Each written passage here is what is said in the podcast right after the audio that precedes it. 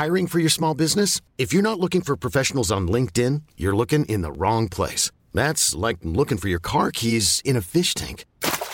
LinkedIn helps you hire professionals you can't find anywhere else, even those who aren't actively searching for a new job but might be open to the perfect role. In a given month, over 70% of LinkedIn users don't even visit other leading job sites. So start looking in the right place. With LinkedIn, you can hire professionals like a professional. Post your free job on linkedin.com slash achieve today. Hey, it's Ryan Reynolds, and I'm here with Keith, co-star of my upcoming film, If, only in theaters May 17th. Do you want to tell people the big news?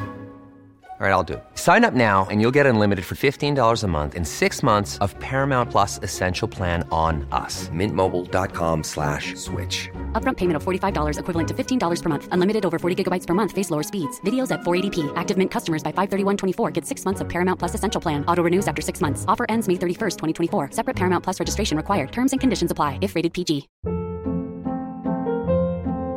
Hold up. What was that? Boring. No flavor. That was as bad as those leftovers you ate all week. Keke Palmer here, and it's time to say hello to something fresh and guilt-free. Hello Fresh. Jazz up dinner with pecan-crusted chicken or garlic butter shrimp scampi. Now that's music to my mouth. Hello Fresh. Let's get this dinner party started. Discover all the delicious possibilities at hellofresh.com.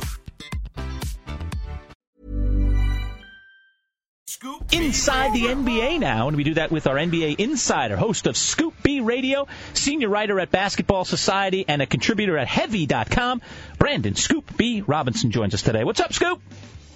Hey man, what's going on? Good to catch up with you, man. Really dying to talk some NBA. We're starting to get into the throes of this thing now as college football national championship is over. We're now into college basketball season, so people here in Syracuse and Central New York certainly wet, ready to start putting their radars on the NBA, and a lot going on in the NBA.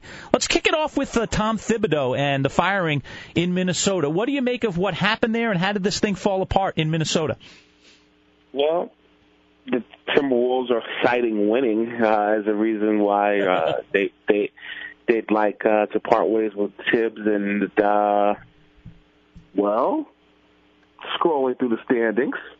so the Timberwolves are not in a in the top eight. I mean they're 19 and 21, um, 11th place. They won two in a row. They beat the Lakers on uh, Sunday, but um, yeah, uh, I think at the end of the day, when you look at um, Tim Stance, uh, he sided more with Jimmy Butler than he did uh, Karl-Anthony Towns.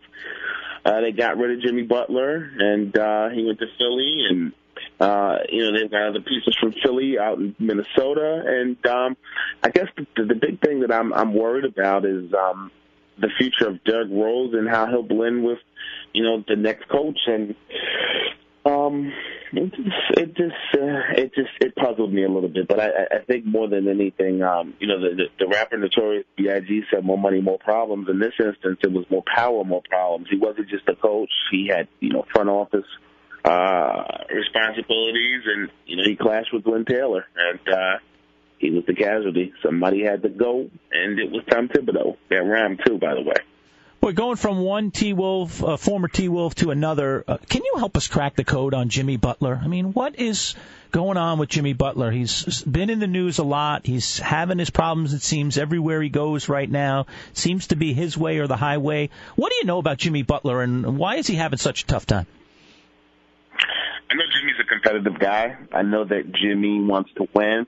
And I also think Jimmy got a lot of winning done early in his career and so now, um, ain't no half stepping. You know, when you when you're in a situation where um, you went to the playoffs with the with the Chicago Bulls, and you know you're considered a, a, a blue collar swingman uh, in comparison to to folks like uh, Kawhi Leonard or LeBron James and and KD and some of those other guys. You, you're mentioned in the same conversation um, you're an artist. You're you're you're you're a cream of the crop. So, you know, you want things done a certain way. But I do think that that Philadelphia team is special. You know, Ben Simmons, Joel Embiid. Um, I think that team is missing a couple of pieces on the bench, but you know, other than that, you know, when it comes to Brett Brown, um, you know, he, he has a championship during his assistant coach days at San Antonio. So, you know, he has some credibility. He has some credibility there. He has cachet there. But um, I in my opinion, um, I think that it was a slow weekend right before the NFL playoffs started, and um, I think that that story carried steam just because um, he's had a past in clashing with players or, or, coaches and personnel. Um, but I think that's just his competitive nature, and I think he wants to win. I think he'll be fine. I know that there have been calls made to the Sixers and potential uh, trade opportunities, but I think the Sixers are going to stand pat, and I, and I really do think that the second half of the season, after the All Star break, I think you're going to see a surging Philadelphia um, uh, that, that's going to make a, a, a push. And um, you know, in the Eastern Conference, you have Toronto, you have uh, Milwaukee, those guys that are top couple teams in the, in the NBA's Eastern Conference, and people are kind of funny on Philly and and for and Boston for for, for right reasons, but. Um, I still do think Philadelphia is going to turn up another notch in the second half of the season, and Jimmy Butler's going to be part of that. Uh, over the holiday scoop, we got to see Kawhi Leonard return to San Antonio, and the fans actually there booed him rather vociferously. And then, interestingly, after the game, Gregg Popovich gave him a nice warm hug and had some words, and it seemed like all was better there. I, I think all of us as fans are still scratching our heads about why Kawhi Leonard is still not a San Antonio Spur. Any insight as to why he's not? Um, for me, I, I think the biggest thing for him was, um, I think that Lakers rumors of you know playing with LeBron was part of it, but I think also he was stuck. He wanted to be the he. I don't look at him as a face of a franchise. I look at him as a guy amongst a collection of guys, and Toronto fills that role. Mm. Um, yeah, he's he's a name on that team, but you know he plays with uh, Kyle Lowry. He plays with his buddy Danny Green out from in, in San Antonio. Um, I think that Kawhi Leonard saw the doldrums uh, of playing in San Antonio post Duncan, post Ginobili, post Parker, and didn't want to be a part of that makeover. And I think that when it was all said and done, it worked out for both parties as it relates to Gregg Popovich, I don't think I don't believe um, that there was any. I don't think it was so much pop as it was um, just wanting to do what was right for his brand. And I also think that it looked kind of um, out of place for Kawhi to be questioning anything San Antonio because San Antonio is like a college system. You do what you're told. And he bucked that system and just did him. And I think that's just a sign of the time um, where you know it's just been such a perfect marriage with players that have come in and out of San Antonio, and Pop has never been questioned. And I think that um, you know Kawhi was the exception to that rule because he was just that damn good. Um, I, I think you know that Spurs system. You have people like Avery Johnson, uh, Tim Duncan, David Robinson, um, just good guys. Not to say Kawhi's a bad guy. I don't think that for a second, but he knew his worth, and um, he was just passing through San Antonio. He's just different, and um, you know, even somebody like LaMarcus Aldridge, who wasn't drafted by the Spurs, good, good, good guy, shut up and play. Um, had some clashes with with with Pop, and they were all in house. As was Kawhi. I just think that it's different because Kawhi is a is a top um, just like Jimmy Butler, he's a he's a top guy. He's a he's an artist, so to speak. I'm using that term this morning, an artist. Yeah. Um, and he knew his worth, and I think that um, when it all came down to it in San Antonio, um, he left because he requested a trade, and I think the Lakers just wasn't a team that that was a, that was that was in the in the plans for what was going to work best for San Antonio, and Toronto worked, and here we are. Scoop B Robinson, our NBA insider, joining us today on the Man Child Show with Boy Green. Now, you said the times have changed, and I'm seeing this uh, very much as a Knick fan. You know, I want to see them build a winner in New York, and yet I already see the writing on the wall for is Kristaps Porzingis going to stay with the Knicks long term, and how much will the Knicks have to kowtow to him to convince him to stay in what right now is a losing franchise? I mean, how do you build a winner in today's world if you're a team like the Knicks? How do you get it done? Well, I don't think you can sell location like you could 20 years ago. That's uh, for sure. Because, you know, you look at LeBron James who went to Miami uh, for the Big Three back in 2010. Um, Miami is not New York, but it is Miami. Uh, but then a better example, Paul George staying in OKC uh, with Russell. He didn't go to LA. Right. When you look at the Knicks, um, I know certain players just don't want to play for Dolan, but at the same time, um, you got to have a winning culture, uh, a winning culture on the floor. Um, I've had this conversation with a couple of people where I straight up said the Knicks are in a situation currently that the Lakers were in last season before they got LeBron. Okay. Quiet, top location, young talent. The Knicks do have some young guys on that team. Alonzo Trier, um, who, you know, was a two-way player and went undrafted. Um, you, have uh, Frankie Ntilikina. You, you have a coach in David Fizdale. Um, who are you going to attract? You know, there's been rumors that Kevin Durant could come. Um, there's been rumors that Kawhi, excuse me, there's been interest, there's been rumors that uh, Kyrie Irving would have interest. A guy from West Orange, New Jersey, uh, a stone's throw from Manhattan could be interested. His dad is from the South Bronx. He up with Rod Strickland. Rod Strickland, former Knick, is actually his godfather. Um, so there, there's ties there. Um, so when I say the comparison of you know the Lakers before the calm before the storm, it's true. Um, the only difference is um, the health of Porzingis is, is a prevailing thing that people want to know what's what's going on with him. Will he play this season? I, I've had conversations with people within the Knicks organization uh, that that have said to me, "What's the rush?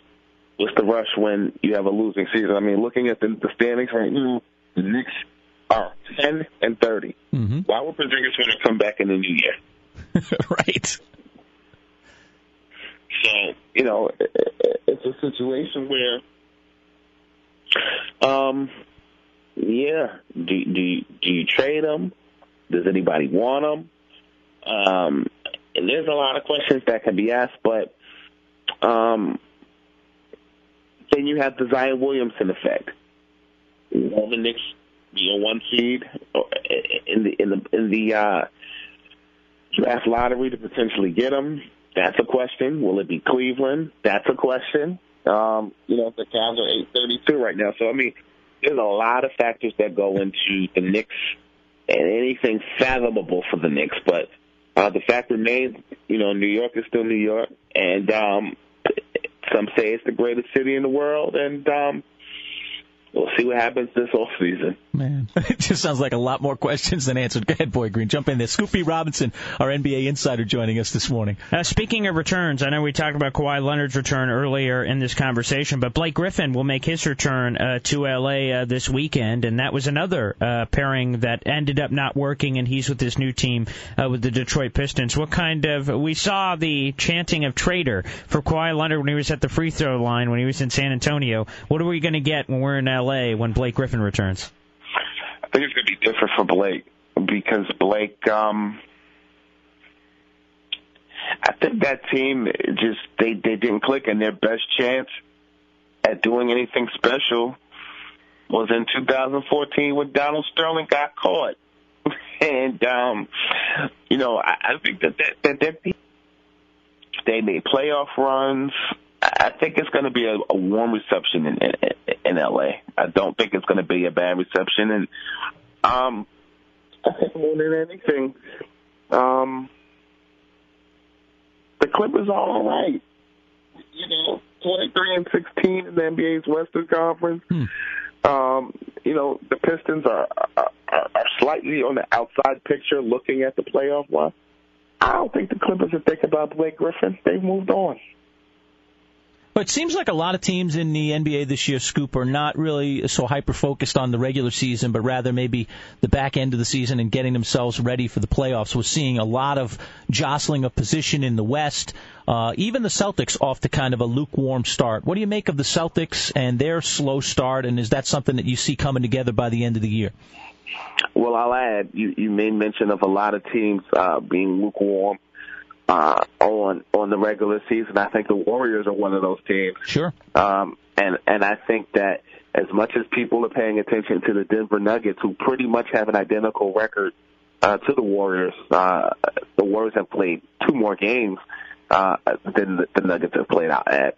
Um, but I, I think when you look at the, the the regular season, it seems that certain teams are taking notes from the early 2000s Los Angeles Lakers, particularly Shaq, where you could kind of coast through the season. But um, as it relates to the Celtics, I think the Celtics have just been injured, and either injured or reacclimating themselves to what they were last year.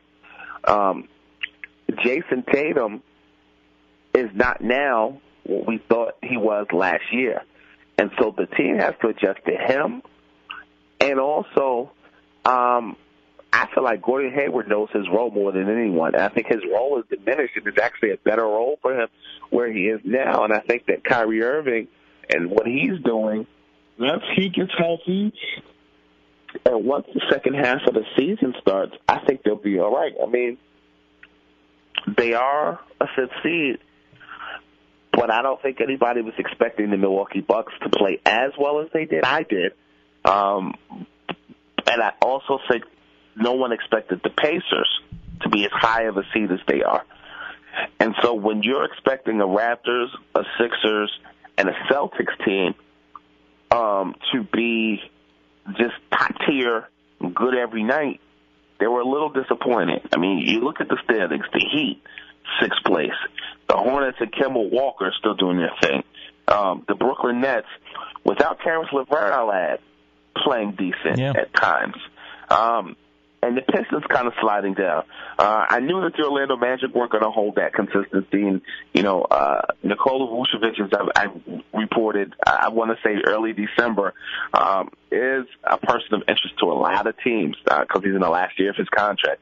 Uh, but to directly answer your question about, you know, the Boston Celtics, it's a long season, man. I think people just get so hypersensitive um, to a lot of different things, and, and I think it'll all pan out in the end. The teams that are supposed to be there will be there.